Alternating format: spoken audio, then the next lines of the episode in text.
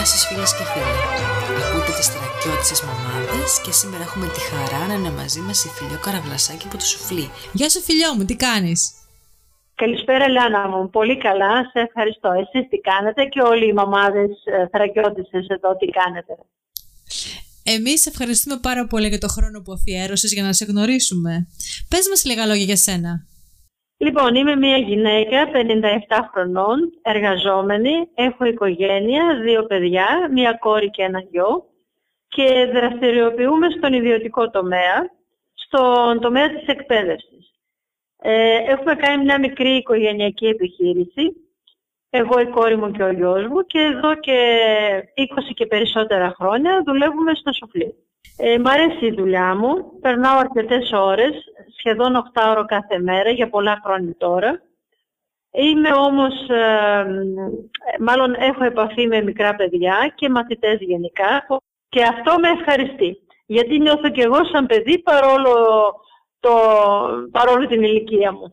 Τι είναι αυτό που σε παθιάζει; Αυτό που με παθιάζει είναι να δουλεύω, να ψάχνω πάντα καινοτόμους τρόπους για να πάω τη δουλειά μου πάντα ένα βήμα μπροστά. Μ' αρέσει η διάδραση με τον κόσμο, με γονείς, με παιδιά. Ε, και γενικά μ' αρέσει να ψάχνουμε, να, ε, να κατασκευάζω, να, να ασχολούμαι πάντα με κάτι και να βρίσκω κάτι που να, να με ευχαριστεί. Είσαι μια γυναίκα της Θράκης. Γέννημα, θρέμα της Θράκης. Ε, πιστεύεις ότι διαφοροποιούμαστε Ναι. σε κάτι από τις γυναίκες οι οποίες μένουν στις μεγάλες αστικές πόλεις; Ναι, είμαστε πιο δραστήριες. Αγαπούμε πολύ την οικογένειά μας. Πάνω απ' όλα έχουμε το ένστικτο της μητέρας μέσα μας.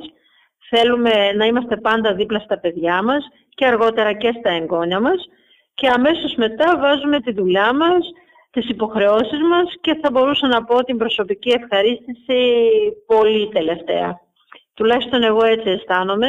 Παίρνω την ευχαρίστηση όταν βλέπω τα παιδιά μου, τη δουλειά μου και τους γύρους μου ικανοποιημένους, άσχετα αν εγώ πολλές φορές δυσανασχετώ σε αυτό.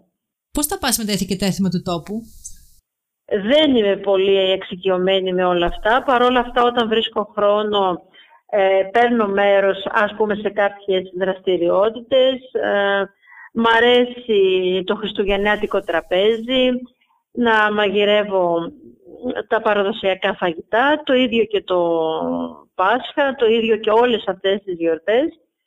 Ε, θα ήθελα όμως να είμαι ακόμη πιο δραστηριοποιημένη σε όλα αυτά και ίσως αυτό φταίει το ότι δεν έχω πολύ ελεύθερο χρόνο για να το κάνω, αλλά όσο γερνάω το σκέφτομαι και ε, με προκαλεί όλο αυτό. Και αν είχες ένα μαγικό ραβδί και μπορούσες με μία σου κίνηση να αλλάξεις κάτι για αυτόν τον τόπο, τι θα ήταν αυτό; Τι θα ήταν αυτό, σε αυτό δεν προετοιμάστηκα να σας πω την αλήθεια, μ' αρέσει ο τόπος μου όπως είναι.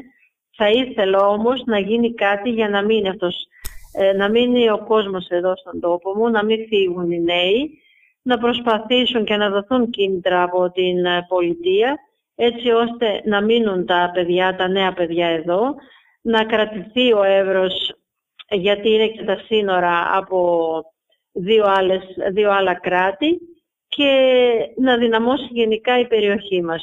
Με λίγα λόγια, να δοθούν δουλειές στους νέους ανθρώπους για να μην φύγουν από τον τόπο και τον αφήσουν. Γιατί έχει πολύ ωραία χωριά, πολύ ωραία σπίτια, πολύ ωραία έθιμα και γενικά είναι κρίμα να διάσει το πρώτο μέτωπο εδώ.